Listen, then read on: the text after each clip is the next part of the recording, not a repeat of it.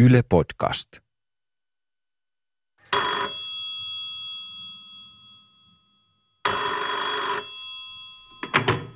Seela. Maini Marjatta Sella, oma sukua Virtanen. Olen hetkittäin rakastanut koiraa joskus enemmän kuin ketään muuta. Siellä eläimet merkitsee sulle paljon. Mm. Miksi? No ensinnäkin, kun ne on aitoja. Ne on niin ihmeelliset, että ne, sitä paitsi kun me ollaan osa, siis kun ihminen ei ymmärrä sitä, että me ollaan osa, osa tätä, tätä eläinkuntaa. Me ollaan y, y, yksi eläinrotu. Meidän pitäisi olla sitten täällä korkeimmalla asteella, mutta ei me aina olla siellä. Ja sitten se mä oon aina halunnut näytellä eläimiä ja varsinkin, jos mä olisin saanut näytellä nasu, kun muut on kysytty, että mikä on semmoinen lempirooli, mitä sä oot aina halunnut näytellä. Ja sitten kun mä sanoisin, että se on, se on sen nallepuhin nasu. No sitten tietysti joku ihmettelee vähän, että miksi, mutta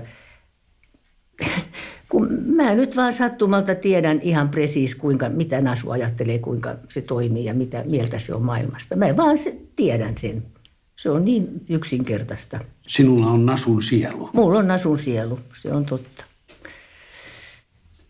Siellä minkälainen käsitys sulla on siitä, että miten ihmiset kohtelee eläimiä?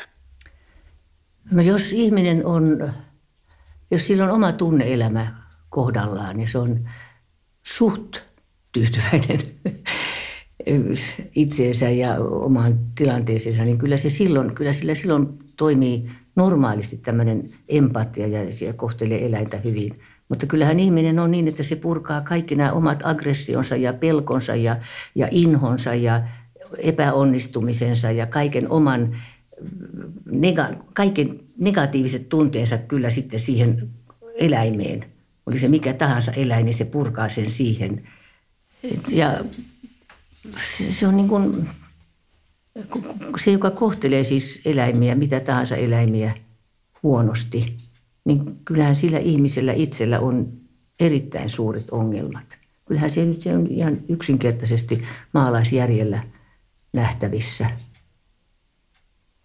Ihminen on julma toisia ihmisiä kohtaan, niin siinä on semmoinen ero, paitsi tietysti lapsia ei saa kohdella missään. Lapset on vähän niin kuin koirien asemassa siinä mielessä, että ne on avuttomia vastaamaan mitään. Mutta jos ihminen on toiselle ihmiselle julma, vaikka tapettaisiin tai mitä tahansa, niin, niin siinä on se semmoinen ero, että, että se, ketä kohtaan ollaan julma, niin se kuitenkin jollakin tavalla ymmärtää sen, että miksi toi tekee noin.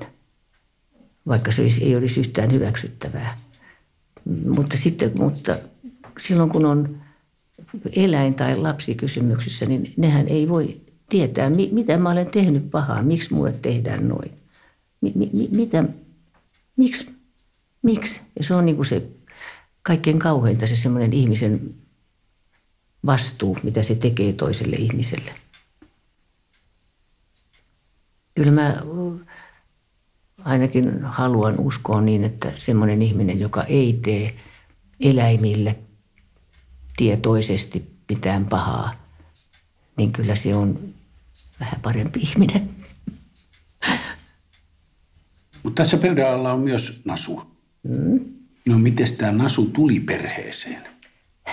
Minähän olen niin vanha ja aina töissä, että minä en voi ottaa koiraa. Ja ensimmäinen sääntö on, jonka nyt kaikille sanon tässä, koiraa ei saa ottaa säälistä.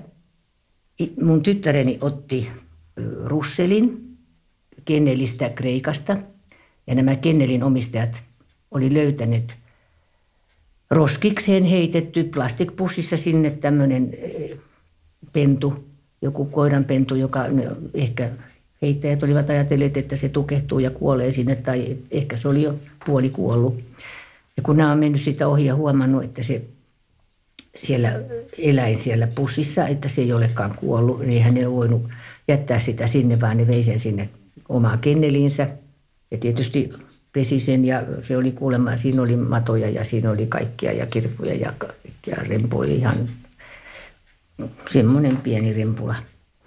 Ja sitten ne sanoi tietysti kaikille tuttavilleen oli viestittänyt, että kuka voisi ottaa tämmöisen koiran. Ja Ilana sitten mun tytär, että juu, juu kun hän nyt tämän kamin ottaa kumminkin sieltä, niin, niin tota, mun äidiltä kuoli koira vuosi sitten. Äiti ottaa sen. Mä yritin että en mä voi ottaa koiraa, mä en voi ottaa koiraa. Sitten tuli tätä, tämä, täällä no, netissä näitä kuvia tästä koirarempulasta tästä näin, niin minä, joka on sanonut, että koiraa ei saa ottaa säälistä, ei saa ottaa säälistä. Ja mä katson näitä koiran kuvia. En mä voi, toi täytyy, mun voi rempula. Ja niin se tuli. No Nasu joutui kuitenkin koirakouluun. Oli, se, se oli niin arka, että mä en saanut sitä ulos ovesta. Ei, se pelkäs niin kaikkea, että ei. Mutta minulla on hyvä kouluttaja, eikä vähän mitään katoisi. Täytyy tietysti mennä ministeritasolle tässä koulutuksessa. Soitin Tanja Karpelalle, kun tiesin, olin katsellut, Tanjalla oli sellainen ohjelma telkkarissa. Sehän on koirakouluttaja ja hänen miehensä tämä Janne, ihana oikein, no, erittäin ihan. Että mä muistan vielä, kun ne tuli tästä ovesta sisään ensimmäisen kerran tuosta, niin Jannekin on semmoinen iso komea mies. Niin, ja Nasu tietysti vähän arkaa tämmöinen, niin ne näytti mulle, että me pois siitä ja ne meni sinne lattian tasolle ja keskustelivat siellä sitten elekielellä Nasun kanssa ja he heti ystävystyivät. Ja Tanja on opettanut mulle siis niin hirveän paljon, vaikka mulla on aina ollut koiria, mutta mä oon huomannut, että kyllä mä enemmän menen lässyttäjä, kun mun pitäisi olla enemmän, enemmän tämmöinen johtaja. Mikä sun mielestä oli sen Tanjan tärkein opetus? Se, että kun on arka koira, niin minä en saa sitä ar- sanoa, että voi rakas kulta, ei mitään pelottavaa, ei mitään pelottavaa. Koira vaistoo mun äänensävystä, tästä mun kehon kielestä, että aha, tässä on jotain merkillistä ja rupeaa pelkää vielä enemmän. Vaan kun arka koira pelkää, niin varmuutta, jämptiä, no niin, ja sitten mennään. Ja minä väärään ja tänne mennään ja kaikki on hyvin. Ja, mutta ei musta toi ole. ei, ei se onnistu. Ei se onnistu. No onko sulla semmoinen tunne, että sä käytät nasua hyväksesi? Käytän varmasti kyllä. Mä purkaan siihen mun tunteita ja kyllä nasukin purkaa minua. Kyllä se on semmoista sekä että. että. Mutta kyllä se, se, se koiran läsnäolo, pelkkä se läsnäolo ja se lämpö ja se semmoinen, kun sä paijaat sitä ja mm, nuolet sitä ja puhumattakaan, että meillä on samat bakteerit kyllä siis, että, että varokaa vaan, älkää lähestykö mua, mulla on kaikki koiran bakteerit. Mutta se, se, se, on sen, sen sellainen ehdoton läsnäolo, että se on tässä ja nyt, mikä ihmisiltä aina puuttuu. Kun meillä on aina semmoinen ongelma, että mitä mä teen sitten iltapäivällä ja mitä mä teen huomenna ja ensi viikolla ja sitten on tämä ja ensi ilta on taas silloin ja nyt on tuommoinen ratkaistava tuommoinen asia tämmöinen. Vaan kun koira on, se vetää sut, se on tässä ja nyt. Se katsoo silmiin, että nyt on tämä hetki, tämä hetki, joka ei tule koskaan enää uudestaan. Se on nyt. Se on, se on äärettömän terveellistä ja hyvää. Minun täytyy kertoa tämä nyt, tämä miksi tämä Nasu on nyt niin tärkeä tässä, että kun mä täytin 80, niin Leena Tamminen, joka on kirjoittanut kaikki nämä mun monologit, niin Leena kysyi silloin, että tehtäisikö joku juttu, kirjoitettaisiko joku semmoinen, että juhlittaisiin vähän tätä 80. Tai itse asiassa Leena kysyi, että miten sitä juhlitaan. Mä, sitä, mä haluan ehdottomasti olla silloin näyttämöllä. Mä haluan näyttämöllä, näyttämö on mun koti, mä haluan olla siellä Okei, niin sitten tehdään semmoinen juttu, mistä sä oot halunnut. Niin silloin tuli tämä, että mikä on lempirooli ja sitten, että se on Nasu. Ja Leena rupesi tutkimaan Nasua. Tutkittiin ja tutkittiin ja hän otti selvää kaikista näistä Milnen jutuista ja Disneyn oikeuksista ja kaikista. Niin sitten päädyttiin semmoiseen tulokseen, että näitä Disney ottaa kaikki oikeudet nimeen Nasu – ja kaikki tämmöiset, että me ei saada käyttää sitä Nasu-nimeä tässä monologissa. Ja myöskään ei, ei Nasun tekstiä. Tai Milnen niin, tekstiä. Mi, Milnen tekstiä. Niin. Mutta kun minä kerran tiedän sen sanoi Milne tai Disney, mitä hyvänsä, niin minä tiedän, mitä Nasu miettii.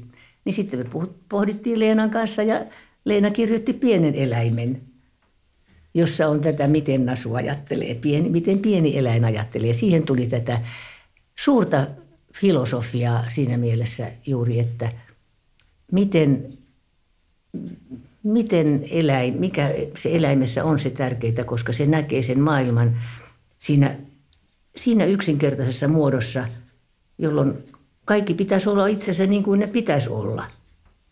Ne on siinä eläinten maailmassa. Se on julmaa joskus, mutta se ei ole semmoista tahallista kiusaamista. Mutta hännästä puheen ollen ihan nyt juuri äh, kuuntelin telkkarissa semmoista ohjelmaa eläimistä, koiran kielestä, tästä kehon kielestä ja miten koira kommunikoi ja lukee ihmisiä ja viestittää toisilleen.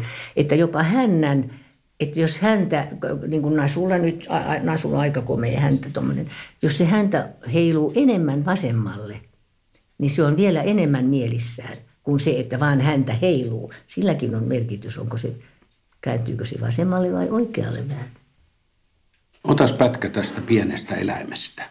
No juu, pieni eläin sanoo näin, että iso puute ihmisessä on se, että niillä ei ole häntää.